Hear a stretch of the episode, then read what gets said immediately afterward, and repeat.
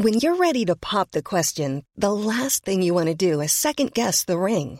At Bluenile.com, you can design a one of a kind ring with the ease and convenience of shopping online. Choose your diamond and setting. When you find the one, you'll get it delivered right to your door. Go to Bluenile.com and use promo code LISTEN to get $50 off your purchase of $500 or more. That's code LISTEN at Bluenile.com for $50 off your purchase. Bluenile.com code LISTEN. The Talksport Fan Network is proudly supported by McDelivery, bringing you the food you love.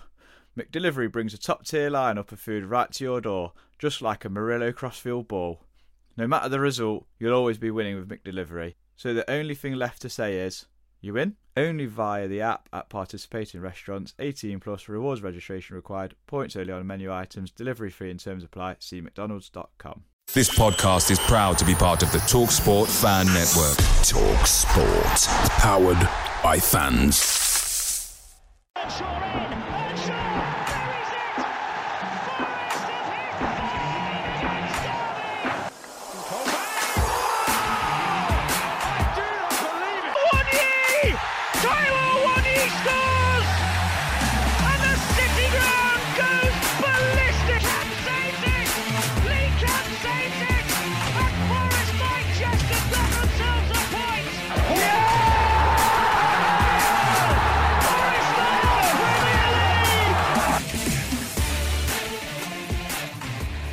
Welcome back to this edition of Red Side of the Trent.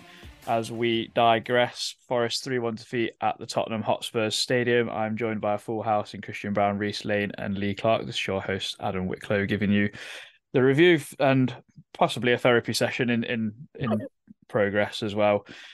We're going to start off, obviously, with the team sheet. Reese, I've got you in first.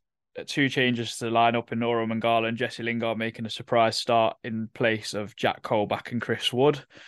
What did you make of the lineup compared to what we actually got on the day? Um, I think we we said last week, didn't we, about maybe bringing Mangala back into the side to add some energy. Uh, but that was of the expense of Freuler, which didn't happen. Obviously, Gates stayed on the bench. I mean, we did we did try that early on in the season, didn't we, with Lingard, Johnson, and Gibbs White? It didn't really seem to work, if I remember correctly, away from home. Was it maybe Leicester away? I think we tried that, but we did Mm. have a one, you didn't we, that night as well, actually. Yeah. Um, just thinking, but I'm sure we tried that early on in the season, didn't really seem to work. But it's kind of one of them, isn't it, with Lingard? You're just trying to get something going for him to get him going. But again, he's you know he's got brought off at half time, so um, I didn't personally mind the team when I saw it. It was a, a couple of changes. It was a we've actually changed something, so it was kind of a case of let's see how we go on and see if we can obviously get at Tottenham on the counter more, perhaps. But obviously, as we'll come on to, as we always say now in this pod, it, it obviously didn't work, didn't it? Yeah. I mean, in terms of a positive note, it's nice to see Moussa Niakhaté back on the bench, but we didn't really it didn't really get going early doors. Lee, let's let's talk about the disallowed goal before Tottenham actually did take the lead. I mean, for me, it's there's too much time for Oliver Skipp to pick the ball up in central midfield and, and ping a ball like straight over the back four for Richarlison to run onto. I mean, the goal was tight, really, for the for the VAR to rule it out. What did you make of it? Yeah, I didn't. I didn't think for one minute it was going to get ruled out. Um, it was just so easy, wasn't it? Just way too easy. It was just well, two touches of the ball, isn't it? Well, three touches, ball over the top, one to take it into his stride, one to lash it into the net. How many times have we seen that this season? Um, so yeah, we, it was nice to get lucky.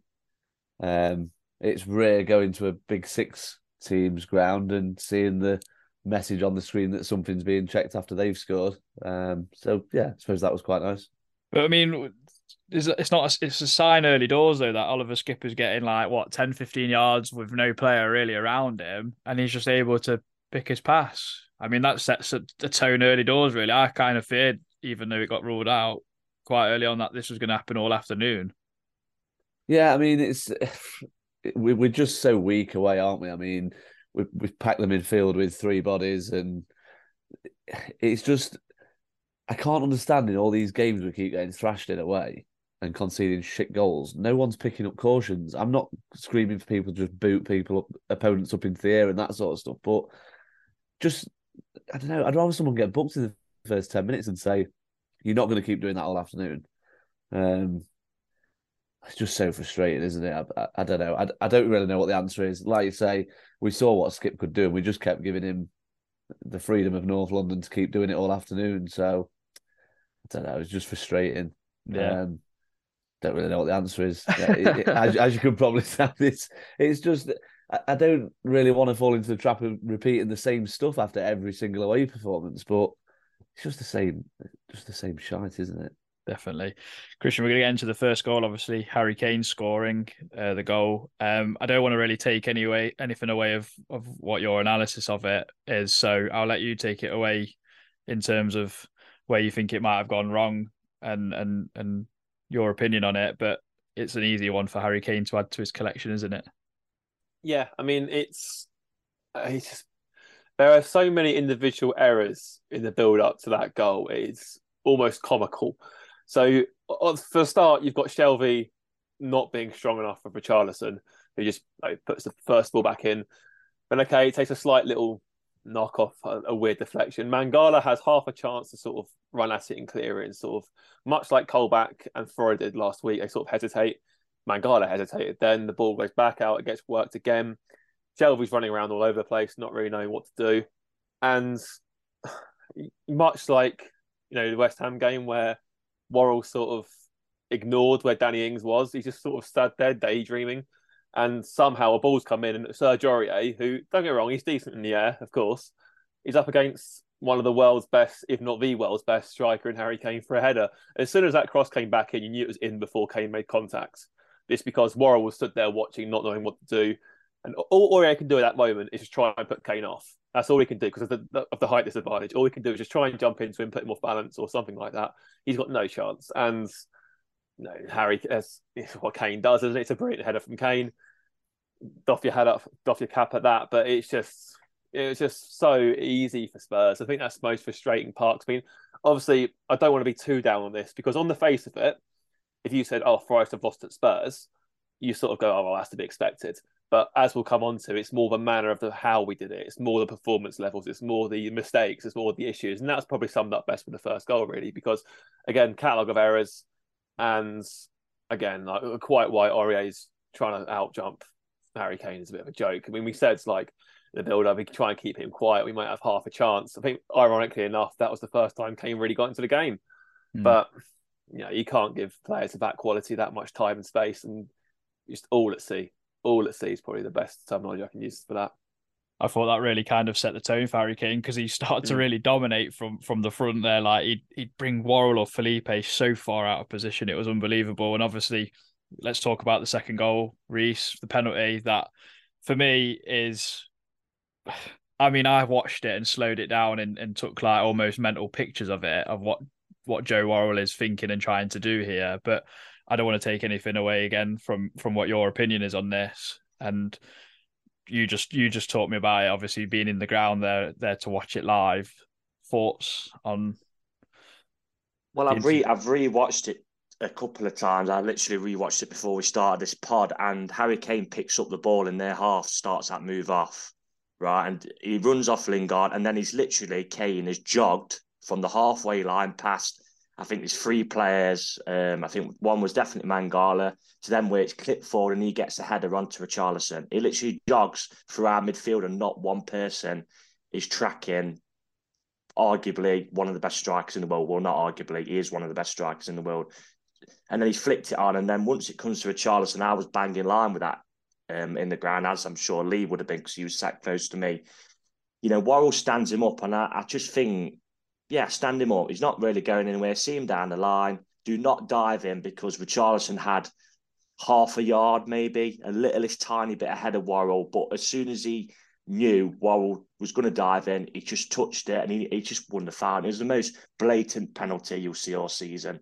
And there was some people, I think, round me, oh, that ain't a penalty. It was a blatant penalty. And to be fair to Joe, you see on the highlights, he gets he gets up and he, he knows. He knows and he'll, he'll think to himself in the head, his mind, he'll think, "Why have I just done that?" And it was just so naive.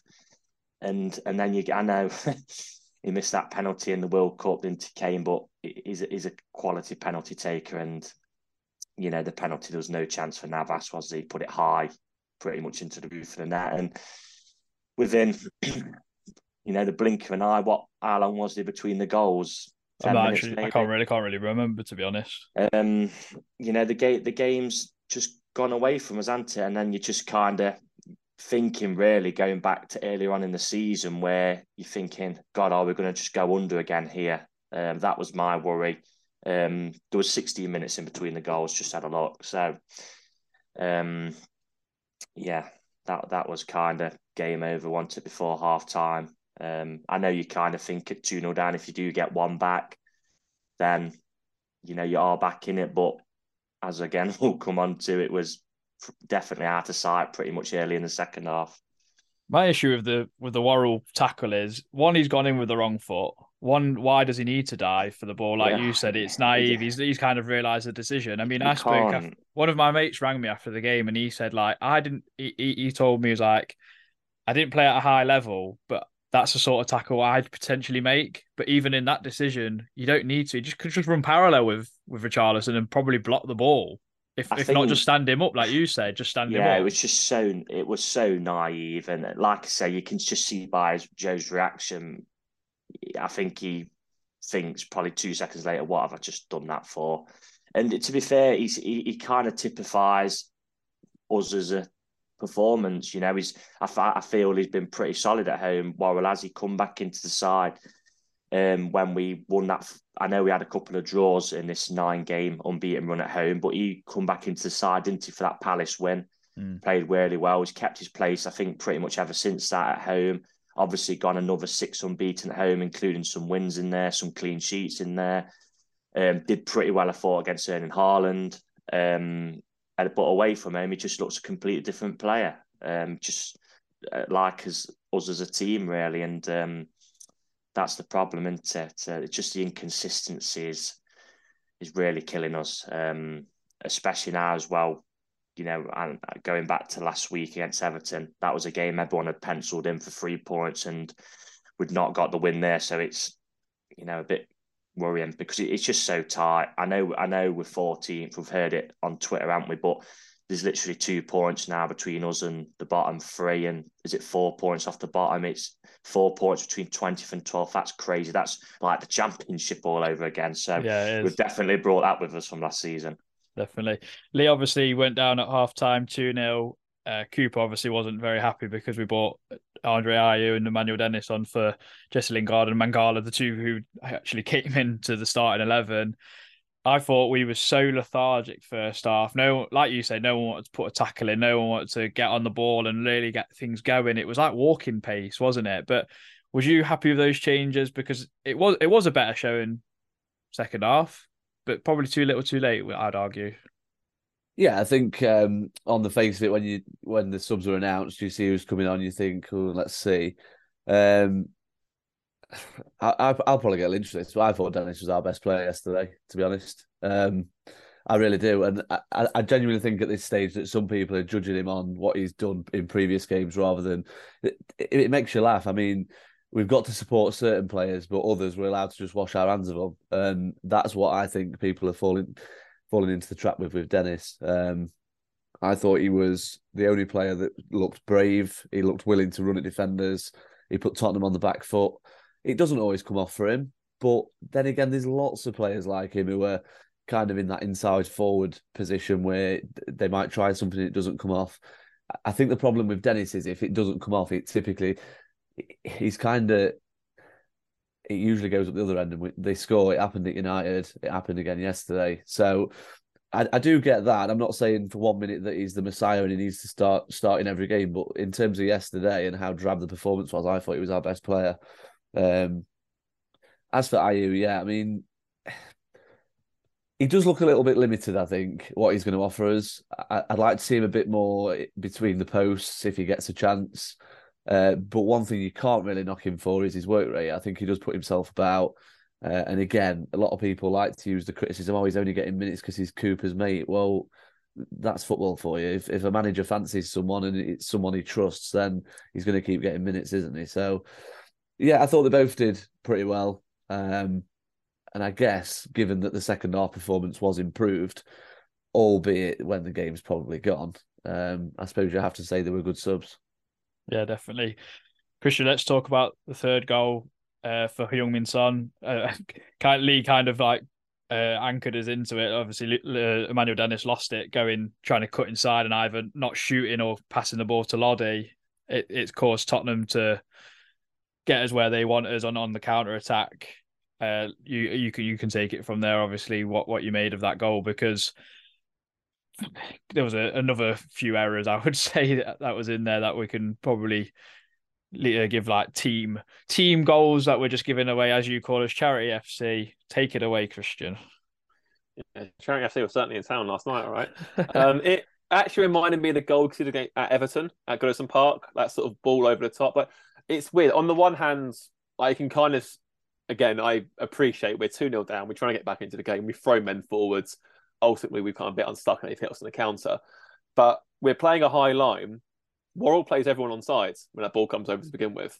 So from that, Richarlison's got some space to run into and he's, he's good to go. This is where I do have a bit of sympathy with Worrall because when the cross comes in, he does, Worrall does very well, actually, mm. to be fair, to try and like, get a foot to it in midair and steer it away. Unfortunately for Worrall, it's gone straight back to Richarlison, who's then put the ball back into the box. And again, I mean, it's good from Son. If you look at it from a move, it's very good attacking movement from Son. He just sort of ghosts Aurier completely and just sort of you know sends actively going to go one way and just peels off, and then by that he's, he's got some space, and with that he can take a touch and make more time for himself and shoot.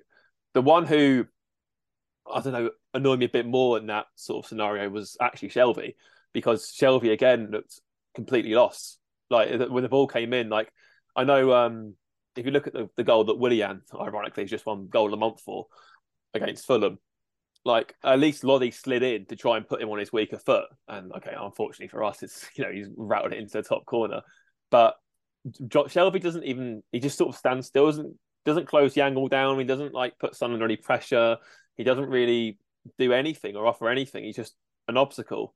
And with the, the space that Son creates from his his movement, Shelvey's out of the game anyway. Like if he's, I'd rather he slide in and Son have to sort of shuffle back because that then gives Worrall a chance to get back into the game and reposition himself. It gives Navas a chance to close the angle down and come out slightly, but he just doesn't do anything. And mm. you know, I get obviously it's, it's all very like split secondy stuff. It's happened very quickly, but it, again, it's poor, just very poor defensive goals to concede. And you know, how many times are we saying this when we go away this season now? Like it's just like we're like a different defensive unit on the road. Mm, like definitely. we really are. And it's it's it's, it's going to be our downfall ultimately because we can't keep. I mean, okay, obviously we went into it as fans, sort of half hopeful that you know Spurs have been on a poor run, hadn't scored in three goals. Obviously, Forest are bold in the town; and they get three goals. Uh, hadn't scored in three games. Sorry, you know they just they played awfully against uh, in Milan in, in Champions League and, on Wednesday. And on the one hand, obviously we're thinking like, oh, if they play that way again, we've got a chance. Do you have to remember that was the Italian champions who made them play that poorly? Which is something that we sort of overlook with our sort of fan ambition. They are a good team, Spurs. They're the third highest scorers in the league, and they're sitting fourth for a reason. You can't, can't give them help like that. You can't give them like, you know, you get away with stuff like that in a championship, maybe. Like, you know, Worrall's clearance probably doesn't go back to that player in a championship, you know, or you know, he reads the line better, or the player is as quick down the right hand side, or as good as Richarlison is. I know some of our fans like to goad him because he hasn't scored yet, but he's a sensational footballer, whether you want to admit or not, he is and you know there's a reason why are looking at him, etc. And you know you can't give these teams like you know free banquet basically, and that's exactly what we did. And I think that's the disappointing aspect because we did put up a lot of like gusto and a lot of effort and a lot of running, but that's not enough. You can't you know you can't just like give teams gifts, and that's what we've been doing far too often this season. Yeah, we'll we'll get into that in a little bit because just before we do, Reese, just want to obviously touch on couple of chances we had. Obviously, Sergio Aurier heads at Fraser Force, Forster, makes a really good save, uh, and then immediately after that corner, where uh, Joe Worrall scores his first Premier League goal of the season. I mean, what a bit of a roller coaster day for him and our captain. And obviously, we've seen on Twitter he's had a lot of abuse and gone on a bit of a blocking spree, it seems, against people. But bittersweet kind of end to the game, and obviously the penalty that we get as well. Yeah, just to touch on the um the Aurier one, Aurier one first thought that was a tremendous save from Forster. Um, reactions, really good hand, strong hand. Uh, I don't think Aurier could have done much more there. He's hit the target in a good area, and the keeper's pulled off a, a great save. And you just got to say fair play to Forster on that one. I know Dennis had a chance as well, didn't he? And Forster yeah. made a save from an angle or so. Um, to be honest, I, with how the game's gone and the type of player of, of and character I've grown to know of Joe Worrall um, from watching Forest, I don't think he'd be particularly arsed he scored his first Premier League goal because he's he's a defender and he's scored he's conceded three and he's gifted us um, a naive penalty. So I don't think he'd be too fussed. Yeah, maybe bittersweet, but I'm sure if you said to Joe, you get a nil nil or we lose three one and you score your first Premier League goal, he'd take nil nil. So mm. I mean, it was nice to see an away goal and to be fair, you know, Spurs were then on the, I wouldn't say on the back foot, but little dark crept in because obviously we went on to get a penalty. And if we would have scored that, they probably would have been maybe a minute, a minute and a half to literally launch one into their box. And then you never know. But yeah, you, you couldn't, I didn't really think Spurs got out of first gear. And if I think, it, say if it had gone to 3 2 with 10 to go, they might have just stepped it up a little bit more. But yeah, bit, bit sweet if anything, for Worrall that, unfortunately. I just want to get your thoughts on your opinion on are you taking it and not anyone else. Was you? I mean, I wasn't confident as he walks um, up to um, it. To be honest, I mean, obviously Brennan Johnson is our penalty taker, as we know. He wasn't on the pitch, of course. Um, I've no idea then if there is a designated second penalty taker. I'm not sure. Has, has Cooper been asked that at all? I'm not sure. I guess then it turns to say who, who, who kind of wants it. You want someone who wants to take it. Um, did Ayew want to take it? I'm guessing he did. Probably wanted to score his first goal. I'm sure Emmanuel Dennis would have been the same. Get some confidence going. Um, if it would have been up to me, would I have took it? Probably not. To be fair, I would have liked to see probably Worrall took it. He scored against Wolves, didn't in the um, the penalty shootout. He scored obviously yesterday as a club captain, captain on the day why I don't think there would have been a problem with him taking it. But it's always easy to say someone else should have took it when somebody's missed. Um, I think Ayew's got, I'm sure I read on Twitter, he's took 29 pens in his career. I think he scored 24. So it's a pretty good conversion rate in it, really. Mm. Um, you know, there was a few people saying Morgan Gibbs White should have took it. Well, if we're going on Morgan's last two penalties, one he missed against us in the playoffs, and the other one probably should have been saved, to be honest. So um, I'm in yeah, that camp as well with you. That's, that's, that's just one of them. Um, if I wanted to take it, it, it was just a shame. It was just such a poor penalty. Wanted there was no conviction. It, it literally summed up our away performance this season. Very weak, very tepid, and it was a pretty comfortable save for Fraser Forster. I'm not being funny, but I think if I was in goal and I'd, I'd have died that way, I think I'd have kept that one out. Mm. Yeah, you kind of like move swiftly on to the next point, which I want to bring you all in on. I I really got like I wouldn't say my head fell off, but I've been a little bit bit disappointed in terms of our attitude in the last few weeks, and even against Everton, I I feel like this kind of falls into that category. I mean, there's been a lack of ideas and a kind of lack of ambition and a bit of a soft underbelly at times. I feel like there's not people stepping up into leadership kind of roles and taking games by the scruff of the neck. I mean, Lee, you pointed out so so well in the first ten minutes. Someone put a tackle in. I mean, we're we're clearly missing key key players. In, I mean, I never thought I'd ever say we miss Ryan Yates ever, but he's completely turned it around, and I feel like him coming back into the team along with Awoniyi, Niakhaté, and and Kouyaté are huge important players to rescue this season, or at least give us a fighting chance. I did want to ask you all what what you think of what what could be different and what we could do differently because Jesse Lingard comes into the team yesterday and doesn't really do too much yet. Gustavo Scarpa's left out the squad completely. And I get he's like kind of adjusting to the league and the country and everything, but he was thrown in at the very start, and now we've not seen him for God knows how long. I don't understand where this kind of change of mentality is of oh let's try and set up to defend and kind of nick something on the on the break. This is the kind of Cooper that we're getting that Swansea fans warned us of. I don't want to blame Cooper, but he does have to take an element of that because I feel like he's the he's the leader at the top of all of this, and he it goes down to all of his like I don't know sergeants or captains or whatever you want to call it, like in an army. Why has it changed suddenly? Is it pressure getting to him? Whoever wants to jump in, just jump in.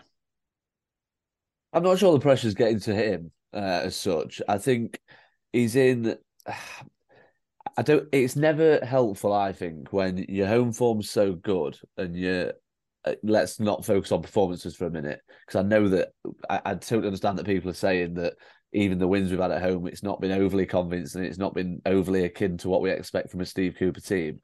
But I think it's tricky when you're not losing games at home and you're getting battered every time away because you kind of it must be such a he must be so tempted to go with something different away, but at the same time, where does that leave us if we then get arseholed again? Um, again, it's why he's paid the money he's paid and he's in the role he's in, and, and we're doing podcasts on a Sunday evening, and he's plotting our success against um, Newcastle on Friday night. But it's tricky. I think me personally, I'm at the point where, particularly away, I would love to see him just go with something completely a little bit niche, a little bit shackles off.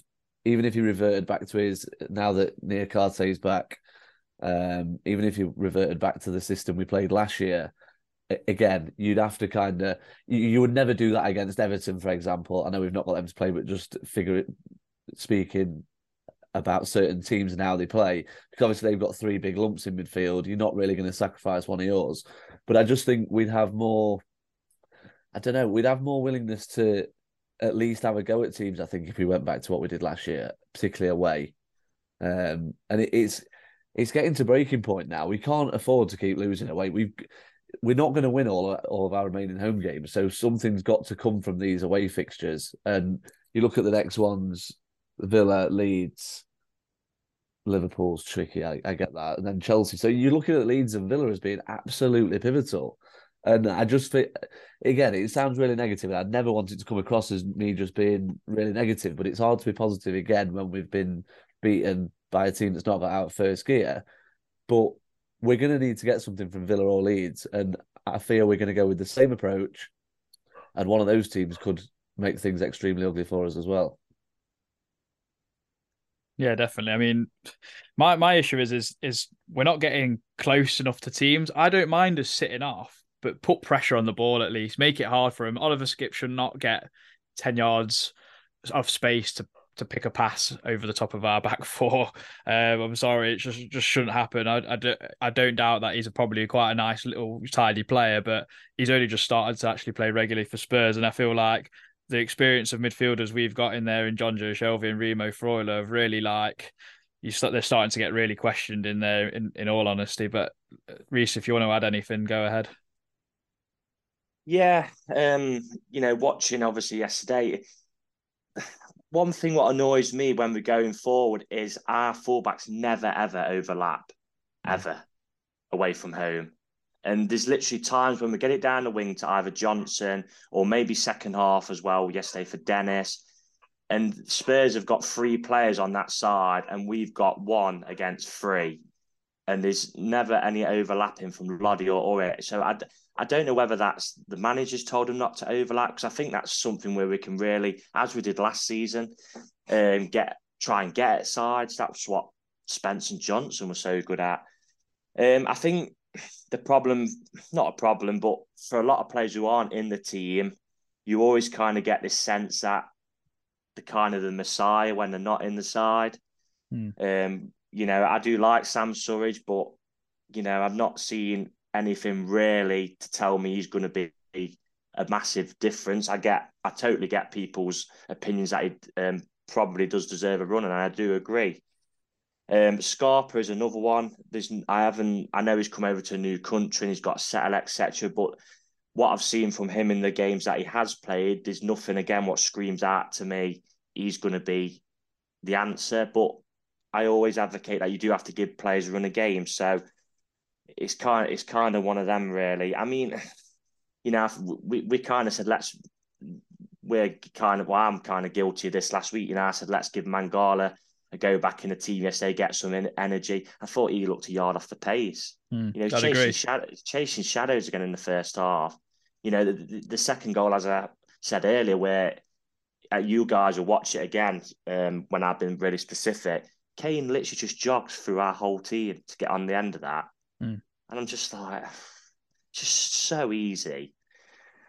Um, and to be to be honest with you, and, and I get your point as well, Adam. Obviously, these players coming back who have been involved in the first team more could be crucial. But when you've signed the amount of players we have, you know, people have you can't be relying on two or three players to be the answer to as prayers. You, you know, everybody's got to contribute, and at the minute, there's just not enough people contributing.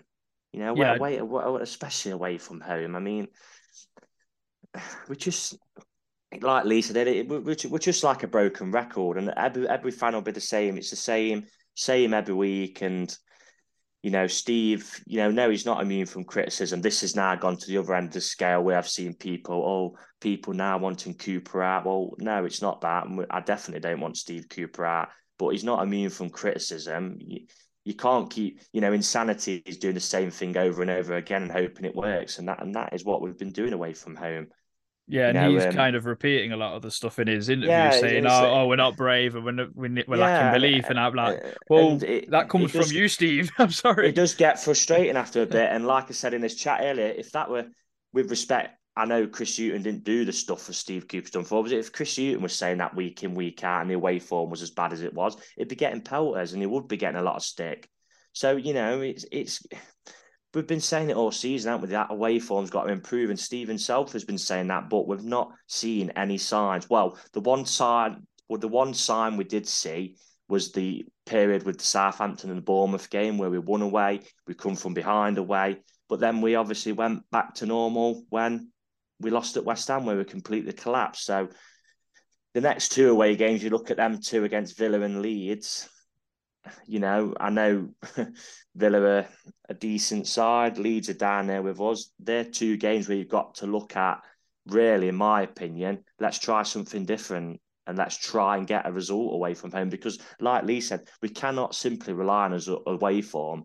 And like I said earlier as well, the away for the home form, what we're relying on, we didn't we didn't get the three points last week. What we all thought we'd penciled in we'd get. So you know, it's um it's so tight and it's good. It's we mentioned this last week again. It's going to go down to the wire, and to fair, that that prophecy, what Christian said a week, a few weeks back, Palace Forest last day.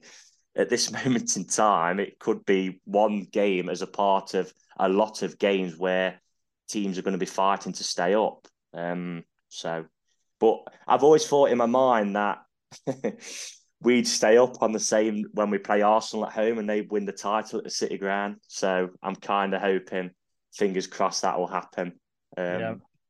Before hopefully. those two, before those two away games, we've obviously got two two big home games against Newcastle before the international break, and then and then Wolves. Uh, Christian, have you got anything to add to that little segment? I mean, yeah, I mean, obviously, we've said before, I mean, like, like like Lee said the other week, we are putting too much pressure on ourselves at home with our away form because, and that's one I, I fundamentally believe that is one of the reasons why we didn't beat Everton.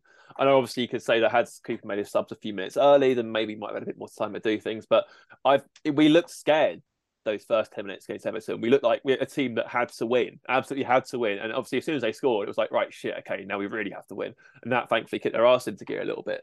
But we are, that's we, uh, we can't keep doing that. You can't keep, we, we've got, think about it, we've got Newcastle, Brighton, Man United, and Arsenal all to come at home. We've got a Southampton team who've just taken four points from Chelsea and United away. You've got Wolves as well, who look a bit rejuvenated now on the Lopetegui. Okay, fair enough. They're not quite the European challenge they were years ago. Look, I actually look a football team again, as opposed to they were early on this season. They, these aren't easy fixtures. Like we, we aren't going to bowl up at the City Ground and get three points every week and go home happy. It's, and here just can't get enough. It's not going to happen. So something does have to break away. But what where I feel a bit, I feel a lot of sympathy for Steve Cooper because ultimately he's doing he's in survival mode. He's doing everything he can just to make sure we survive. That's grinding out one nil wins. That's making sure we get draws, nil nils, whatever. We we can't afford to go out and play free flowing attacking football. But even I mean, our goal difference is still bad. Granted, it's something joint worse in the league. Let's say we went yesterday to Spurs and went, all right, we'll bowl up with a very open side of play, and we lost seven 0 we'd all be here saying, "What the fuck are you doing, Steve? Why are you playing this open formation?" So he can't win either way. So mm. he's ultimately he's doing what he can do with the players he's got around him, which he's had to throw together in one season. So really, he's you know this is why like people are saying that if we are to survive, and to be honest, even if we don't survive, we'll be in the conversation purely because we put up such a good fight for it because he's had a job, an unenviable task of moulding this team together. I mean, you only have to look at Chelsea. Chelsea have thrown together a bunch of world class youngsters and they can't gel together properly. They're only starting to do it now. Mm. So, and, you know, that's with Graham Potter, someone who has achieved so much in the Premier League, so much more than Cooper has. Bear in mind, you know, he's been here for X long. So I'm not too critical of Cooper because I do think he's got a tough job what's frustrating is your waveform. I get obviously all your points in that you know we can't keep repeating the same things, we can't keep doing the same things away from home. Ultimately, this is the way it's going to have to be until something snaps, until we get something go our way, some fortune. And yeah, it, it, was again, it just feels like you know one of those days where not a lot's going right for. I mean, obviously we had the VAR call, I suppose, but even then, it, it's weird because I'm sick of him saying that we need to have belief away from home because we do, and we all know that we are we are at a point where you know actions need to be speaking louder loud than words because talk is very cheap. But ultimately, I do think he's got a very tough job in his hands. I don't really know what the solution is. As Reese alluded to, some players have come out of the team and they're much better players for it. Apparently, Sam Surridge is now worth forty million pounds just because he's not been playing. Like again, I get, but even then, you know, if you start throwing things up and changing things with inconsistency, you'll get inconsistent performances because, you know, as we said with Mangala, Mangala looked undercooked when he, when he this. Day. He was rightfully dragged off. He was crap. So he wasn't alone, but that's one of the risks you have to take. And that's one of the things that Cooper's got to juggle. I think the international breaks have come at us for a very good time. I know we've got a tough fixture run afterwards, but at least gives us a chance to take some break, get some minutes, get some fitness, sorry, back into these injured players. And hopefully after a break, we can come together a bit more of a cohesive outfit, give the unit a bit more belief and just, you know, go into the final straight with some belief and something to cling on to.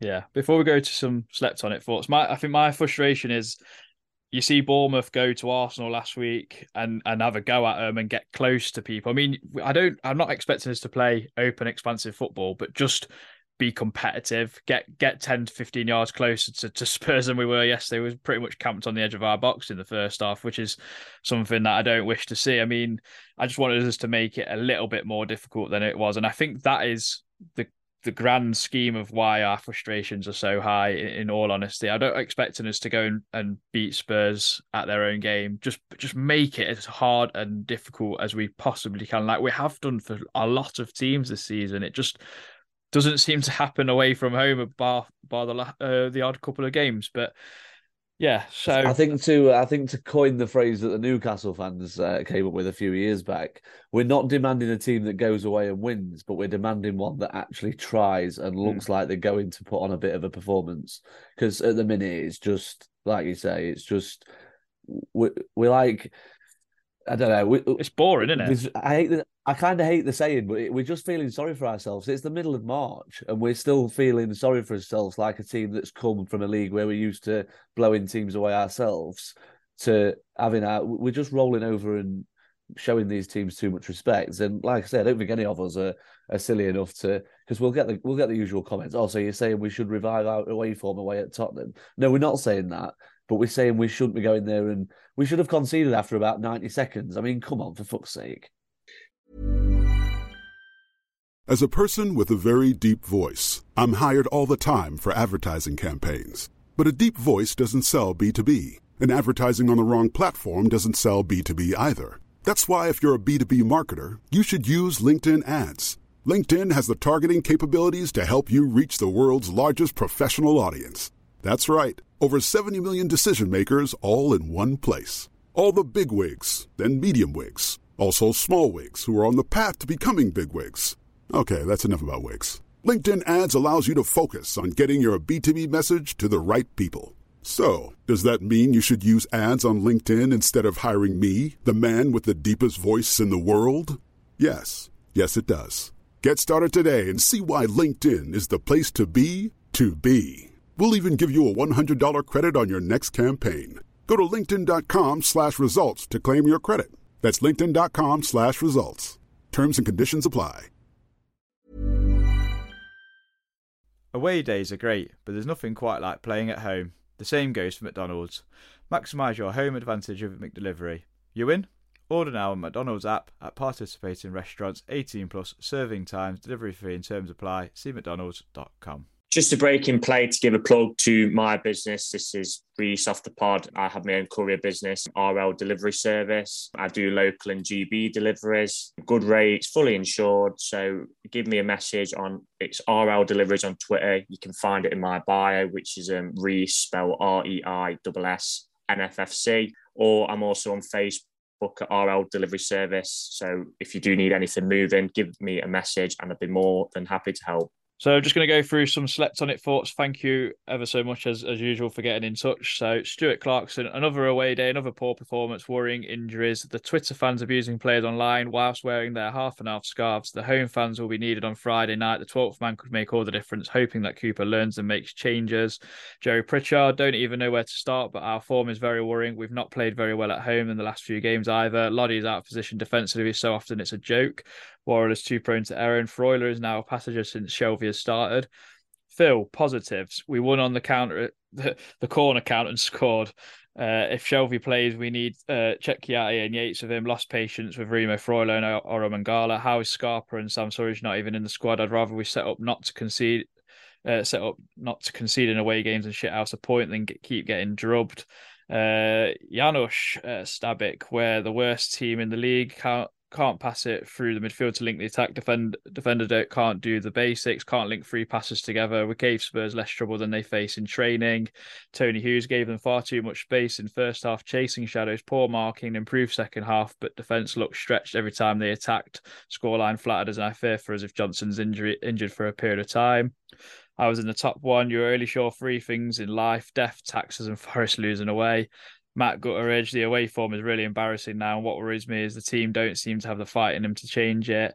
Johnny Ancliffe deeply concerned now. Players that were doing well earlier in the season are are going backwards. Steve Cooper deserves some criticism, but still very much behind him. If the home form cracks, the writings on the wall massively need a win for Newcastle to calm things down. Matty Mooners, maybe worth trying a different approach away from home, which we have suggested actually on this pod. For all their talent and threat at home, relying on Jono and uh, Morgan Gibbs White is not working. We need another outlet, maybe playing them off. Are you worth a try? More of the same will get us nowhere. Dagenham Dave, even our own fans are now comparing this side to established Premier League sides.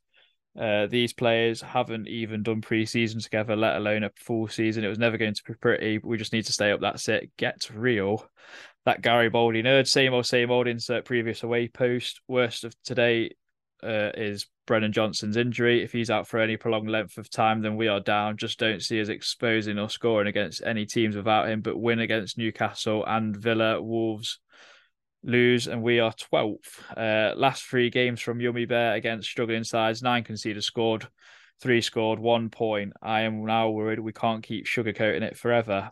Uh, Richard Garibaldi, the worst wonderful thing about Spurs Stadium is that there are great lines of sight from uh, a, the away seats and huge screens, so you really can't miss how badly the midfield and central defence played in the first half. David Francis Davis, there are two Forests, the home version, the away performances, and from my perspective, there's a psychological aspect to these differences, one that should be addressed and quickly. York 500 Spurs are a Champions League team at their place. We are likely to be beating them, but we need to compete, make it harder uh, JNFFC. Uh, we are shit, can't pass the ball, defend shit. Why are we not having a go from the start? Not when we are 3 0 down. What does Wood, you offer? Why no Scarpa? No Surge on the bench. Tactics shit away from home and that penalty, for fuck's sake. Um, last couple. Sir Elliot, uh, Elliot uh, away form is killing us slowly. Navas is world class, but can only do so much regarding naive defending. Thankfully, our next two matches are at home. Uh, not sure about his next point, which is all also the film All Quiet on the Western Front has fewer injuries than when we play in the Premier League games. I mean, that's exaggerated. Um, Alex, match commentator for the first Spurs goal, Shelvey with a half-hearted challenge. Nothing more to say. The whole team was poor, poor, and we need a lot more desire and fight all over the pitch. Thank you, Eva, uh, for getting in touch on Slept on It Thoughts. I mean, very popular segment, it seems, on the pod. We're going to go through a couple of player performances and and then uh, we'll we'll get into some Newcastle chat before finishing up. So Lee, we're going to start off with you. I mean, you've already touched on Emmanuel Dennis uh, earlier in the pod, but I do want you to give us a bit more of an overview on what you thought of him. Yeah, again, I mean, people have their opinions on this, and they'll think I'm barking mad, probably. But I think I'm at the point where he's not gonna he's not gonna offer anything different to what he offered yesterday if we don't play him more. So I'm at the opinion of perhaps giving him a go from the off. Um, I'm not sure it'll happen. I think we've said on this pod before that of all the signings we made in the summer, Emmanuel Dennis is probably one that wasn't fancied by Steve Cooper. Um, I think it's just it's just no use keep using him. I know he got a little bit longer yesterday because he came on at half time, but the only way he's going to get fresher and sharper is by playing from the start. So I'm not really bothered what people think. I thought he was good yesterday. I thought he was the only one that got the ball and was brave. Um, he looked like a player that wasn't phased by the the opposition, um, and I think he deserves credit for that.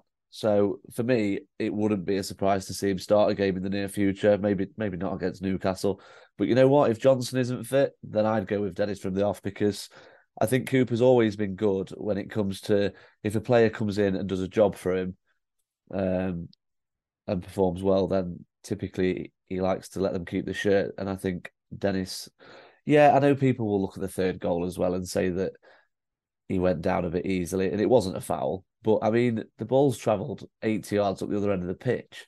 You, you, Steve Cooper can't possibly blame it solely on him. Um, and I think he will be quite pleased with the, the, the effort he put in. So, yeah, if it was up to me, I'd give him a go from the off. It might not work, but I just don't see what we've got to lose, uh, particularly if Johnson is injured. That's a fair point, uh, Christian. I did worry about giving you this one, but I'm going to because you, have you've promised. Uh, Joe Worrall. So the headline is Worrall was poor. I mean, there's no escaping it. He was very poor. You could argue he was a fault for all three goals. What I struggle to understand, though, is that, and this isn't just restricted to Worrall, this is for all the academy players. So it's always an and but. So, for example, you know, Worrall was poor. Yeah, but Amber, someone else, so someone else was. And it's just like in this yesterday's case was Jesse Lingard copped a lot of flack. Now, it wasn't Lingard's fault that uh, Shelvey wasn't strong enough to show Charlton down the line. It wasn't Lingard's fault that Worrall dived in with an at best incredibly naive challenge on the Richarlison. And it wasn't Lingard's fault that the midfield was so slow to get the ball forward and you know so languid as is. That the only time he actually got on the ball on the turn and could play to a ball to play a ball to a Forest shirt up the pitch in space was in the 44th minute. From that move, he got a corner. So quite why he's been made out to be a scapegoat for Worrall's failings is frankly beyond me. And like I said, it is a widespread issue. Like when we had um, Sabri and Hughton, and Yates was a shadow of the player he is now uh, for all the wrong reasons. You know, it was always like, oh, Yates was poor, but so was Ben Watson, or so was Gavrinovic, or so was Cafu, or so was someone else. Even though this season with Johnson, when he was still adapting to the league, it was oh Johnson was poor, but so was Taiwo. With the academy players, for some reason, it's always an and but. You can never just say they were just poor. There, there always has to be like, you know, uh, an explanation of an excuse or some sort of like, you know, I don't. Uh, it's just I find it very very strange. And you know, okay, fair enough. He shouldn't be copying the, the flackies on Twitter. Um, if you're atting him and calling him you know, names, that's just stupid. But like, equally, if people are saying that he's played badly and he has played badly. There's no escaping it. Like, you know, he was daydreaming for the first goal. He was his challenge for the second goal. He played them all on side for the third. Yeah, he scored great. But I mean, like Reese alluded to earlier, if you offer Joe Worrall nil nil or a 3 1 loss, which he scores in, what do you take? It's always going to be a nil nil. So, I, I, you know, he had a very poor game yesterday. It's uncharacteristic of the Worrall that we know. It's not uncharacteristic of how he's played this season outside of Nottingham. And really, like the last time he played this poorly, he was dropped for Cook and McKenna. I would argue he's playing worse now than why he was dropped to begin with, especially on the roads. And really, I think you know he he's only in the team as a necessity at the minute because we've got no one else. But I I think the best thing for him at this moment in time is that he takes some time out of the team, does what he did last time, looks back on his form, looks back on his mistakes, how he can get better, how he can improve, and you know just watch some of the home games because you know it wasn't that long ago against Haaland. You know he's keeping him quiet with Felipe. You know he he's played very well at, at the City grounds in games. It just seems to be a big problem away. So you know he had a poor game yesterday. He doesn't need to be any more than that. He is he'll know he had a very poor game, and I don't really know. It's all all this nonsense about like oh, you know, you he, like to paraphrase some people on Twitter, you know, how he chop a bollock off for Forest and how if you cut him open, you'd see like, you know, the Forest badge, etc., etc. You said about anyone, like any fan, that I, I just feel that there is a lot of rope being given to people who live in like a four or five mile radius in Nottingham, as opposed to someone from Warrington, for example, in Lingard's case, or someone from London. And I just find that very, very silly. Like like Lee alluded to earlier, like, you know, or even as he said on Twitter earlier, had Lodi made that challenge on Richarlison, you know, we he's, we still be reading the pelters now. So I don't understand why people just can't say one set thing about an academy player. In this instance, he had a very poor game. That's all we can say about it, and let's move on. There's no point trying to scapegoat other players for his poor performance. I just find that very bizarre. That's fair enough. Uh, Reese, I'm going to throw you a tiny little bit under the bus because I'm going to give you kind of two because they kind of go hand in hand. Uh, Remo Freuler and Jonjo Shelvey here because I feel like you can't mention one without the other at the moment. So it's gone from Dennison Wood last week to Freuler and Shelvey this week. So I, I, just think like because of Jonjo Shelvey getting played into the team, he's kind of like Remo Freuler is almost they're almost like getting in a way of each other. So I kind of feel like they kind of go hand in hand. Yeah, I'll start. I'll start with Freuler. Um, I touched on him last week, didn't I? I, I think he's he looks a bit shot in terms of stamina. I just think he could do with taking out a team for probably one or two, probably the Newcastle game, and then he's got.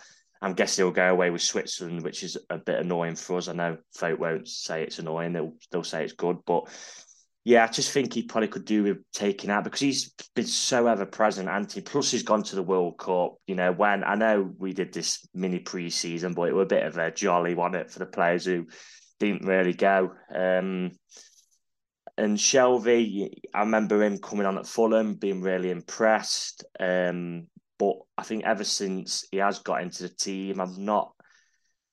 I don't know whether it was because kind of that new balance of on his debut. I've not really seen.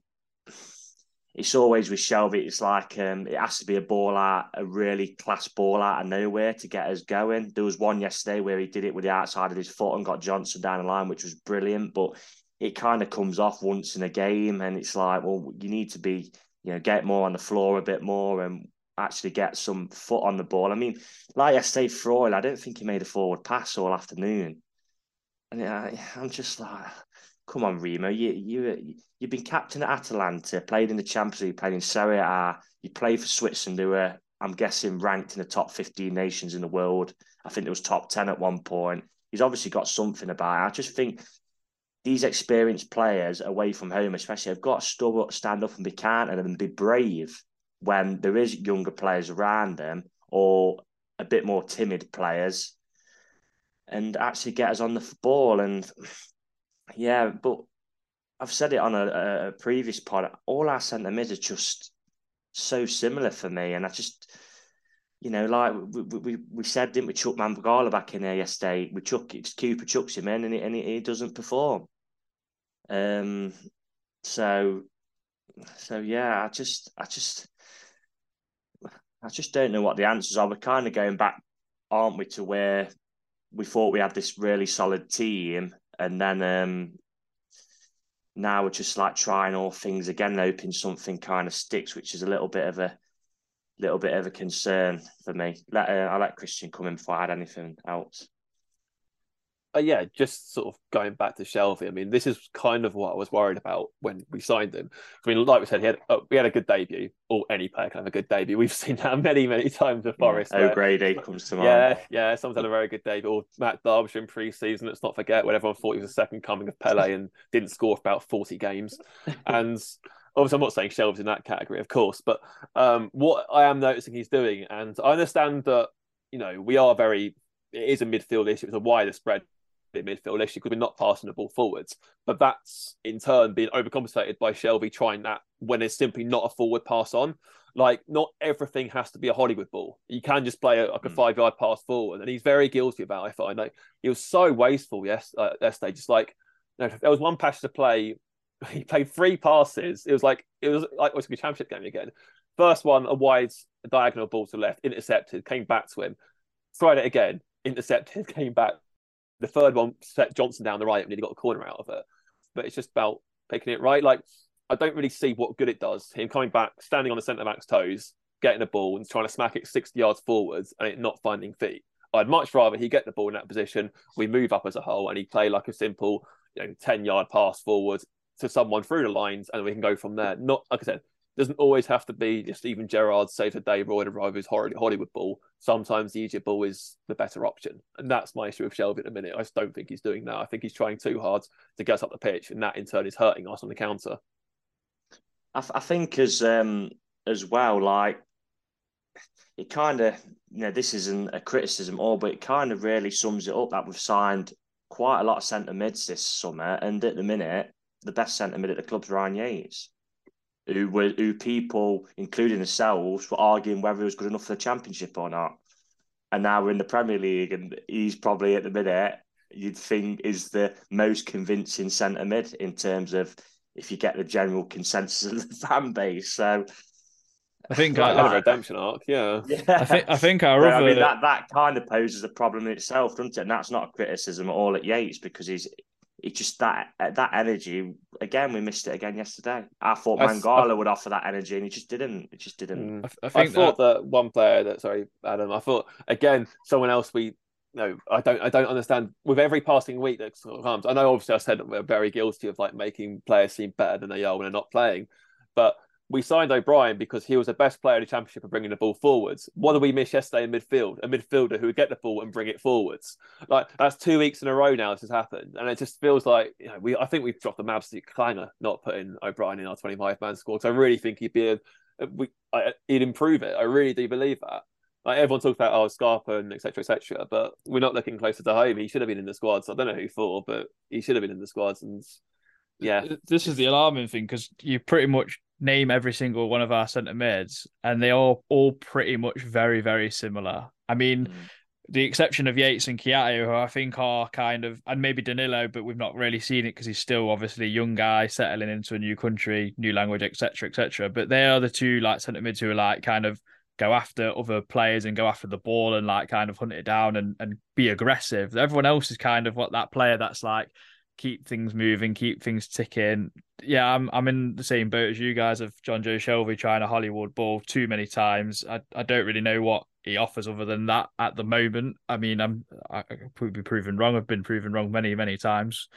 But yeah, I'm in the same category. But I just wanted to touch on Andre Ayew because I thought he'd come on and actually did quite well as a centre forward. I thought he he would get the ball uh, into feet and either play the ball out wide or or or actually turn his man and get things going forward. I mean, we've been a little bit critical of him. It's been a bit of a weird signing, or obviously he's Cooper's man and whatnot, but I do think he offers something a little bit different. But I thought he deserved a little bit of credit yesterday, albeit apart from missing the penalty. I thought he was generally quite good at linking play up at yesterday. That that's just my two pence on it. But we're going to go to Just the Newcastle. to um, interrupt, Adam. Sorry, just before we finish, um, it kind of shows the low bar we've set away from home into that we're really we're praising absolutely. players for like Liaz with Dennis, and I do agree with him. I thought Dennis looked lively, but we're praising players for just having a bit of a run at people. That's the low. That's the bar we've set away from home. That's someone who's actually willing to run at a defender a couple of times and a half is perceived to be one of our better players. Yeah. And as as well, you know, let's let's be honest. Which one of our centre mids do you look at and think he can carry the ball 20, 30 yards and drive us up the pitch? Oh, There none of them. Anybody? None of them. There isn't none of them. The, the, And your that- and point about Lewis, and you need it in this league. the point about Lewis O'Brien that Christian made was really good because I thought against Leicester when he come on, he made a bit of a difference because he could carry the ball forward. Like it's just it It's- is what it is. yeah. I mean, the, what got me in the Leicester game was, I think, the most impressive thing. Like, we were the 95th minute or something. Obviously, it's still 2 0. We're going to win the game. The ref's going to blow anytime soon. But he gets the ball. And, you know, obviously, like, we're all sort of like worrying about, you know, what we can do with it. It'll be clear. He literally carried the ball 60, 70 yards, O'Brien, into their half, deep into their half, running down the clock at the same time. And then, you know, I think he got tackled for throwing. But that ate up a good 10, 15, 20 seconds that, you know, saw the game out. Like, let's say someone shanked a clearance, for example, which we've been very guilty of this season many times, and they score to make it 2 1. The referee suddenly thinks, oh, okay, I'd love a minute on for that. You know, and he just puts all on, on unnecessary stress. So it's, ah, it's just little things like that. I, I really, really struggle to see why he was dropped from 25 man squads. I thought that he offered us something this season. I've like, you know, I, I, I felt really bad for him. Obviously, he got ill, like lost four kilograms, which is, you know, just on the two stone, which is a hell of a lot, really. He's not the biggest as is. And you know, we saw obviously when his performances, he was like struggling to get back to speed. I felt he just got back to speed in January time. The World Cup break helps, and then he's not going to play football for us the rest of the year.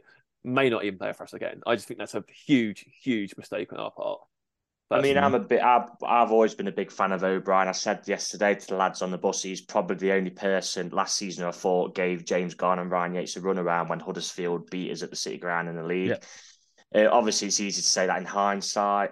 I just my gripe would little gripe would be. I know you mentioned is he could be come back to be an important player, Kouyaté, but he might not be back until April. Mm. I just think what's kind of the point in having someone in a 25 man squad when they're going to be out for probably three months, where, whereas you paid 10 million pound for a centre mid and he's not in the squad at all. I just think that's a little bit um naive, maybe. I just but hope. I just it's hope all in hindsight. It's very easy to say, and to, it's just as well. I don't know whether if Forest expected Danilo to come in, hit the ground running, and he be the ball carrier. I, I, I had no idea because he's another one we've not seen now for a couple of games. Hmm. He looked good at the start. Sorry, sorry, Adam, and then he had.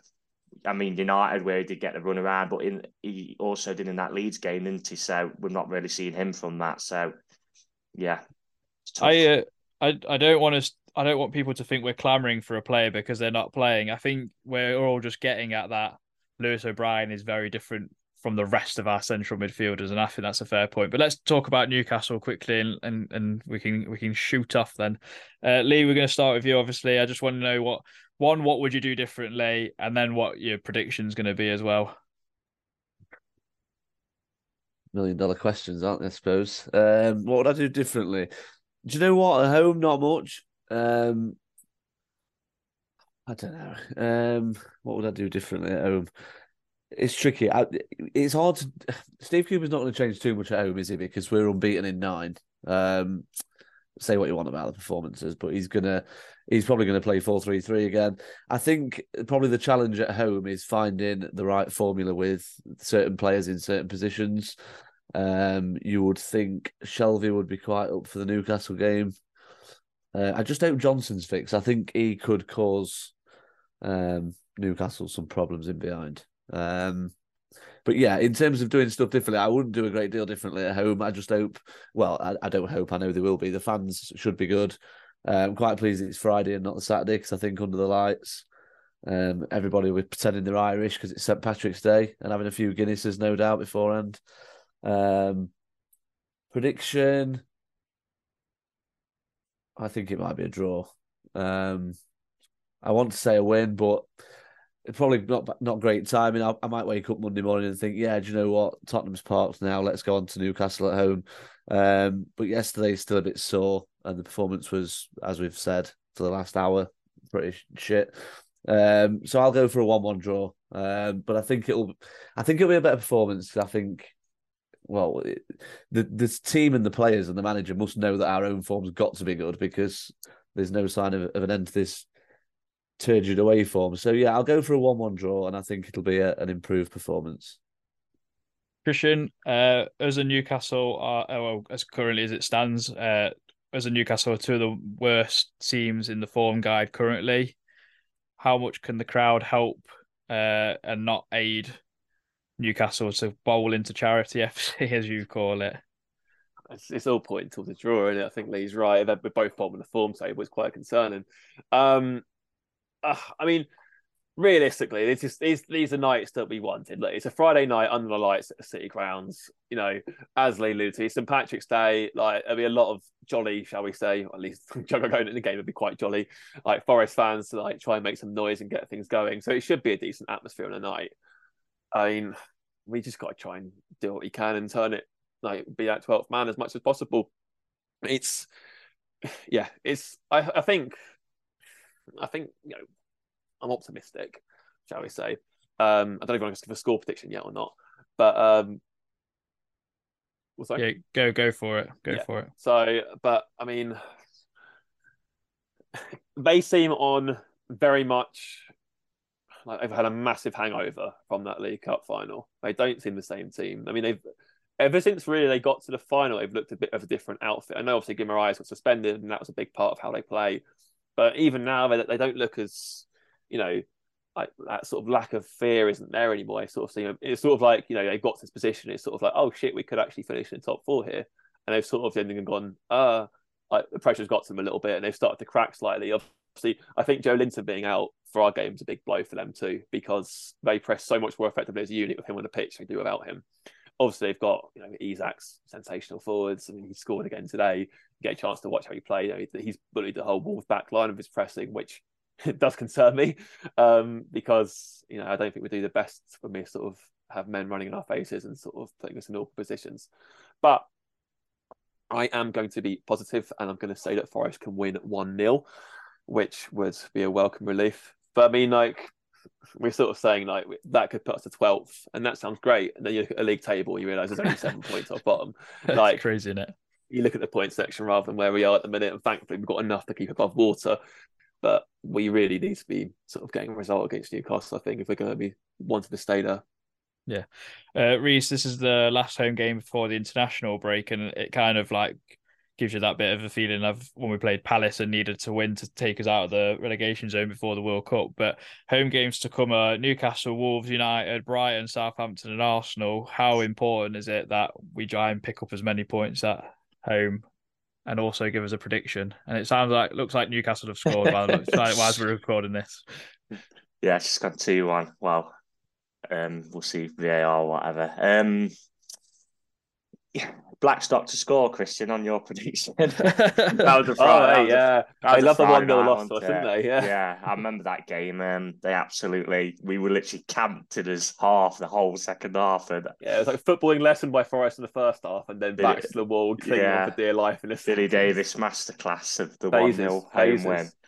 And I think that absolutely infuriated them at the time, didn't it, as well? I think I can remember Kevin Nolan having a dig because it was sold out and kind of saying, oh, we were only there because Newcastle were rocking into town. But um, were Newcastle ever not infuriated when they lost? wow, yeah. Let's not forget like, the, whole, the whole replay the match debacle yeah. when they beat them 2 1 with, and they had nine men. Let's not forget I, that I, that sort of reaction. There's been a saltier reaction to a result ever than that. Even by Wolves fans, they didn't get near that level, which is testament to how off the scale fume we've got in Newcastle. I mean, I always as well remember the League Cup game when they equalised in the last minute and still got beat 3 1. Uh, there was a video I remember on Twitter from the away end of them giving all of A, the A block pelters and then completely going under and conceding two in injury time. Um, Rafa masterclass that one. Um, yeah, I mean, Newcastle have not going to say fell off a cliff because they're winning at the minute with 10 minutes to go as we record this, but um,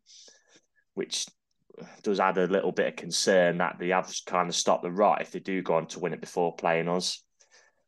Um, it's gonna be it's gonna be tough. Uh, I had I come across the bookies odds earlier and like we're like massive underdogs, which I was quite surprised by uh, being at home and on this run. I thought it'd be a tiny bit tighter. Newcastle, I would expect to be favourites, obviously, but but and I, I kind of agree with Christian's first point. I just think it all points towards a draw, um, and I think it'll be a one-one draw between us. Um, I think we'll stay unbeaten at home. They're the, they're the favourites going into it, and I think they'll take something out of the game, and I think it'll be a one-one draw. Um, the bigger picture is I know we've got the international break, which does come at a good time for us, etc. But I think the bigger picture is you look at the next three: Newcastle at home, Wolves at home, Leeds away. Got to be looking at a minimum five points for me. Them three, got to got to be beating Wolves or Newcastle at home. Got to, because if we don't, then yeah, you're staring down the barrel. Because mm. you've still got some big clubs to come to the City Ground. You know, Man United, Arsenal.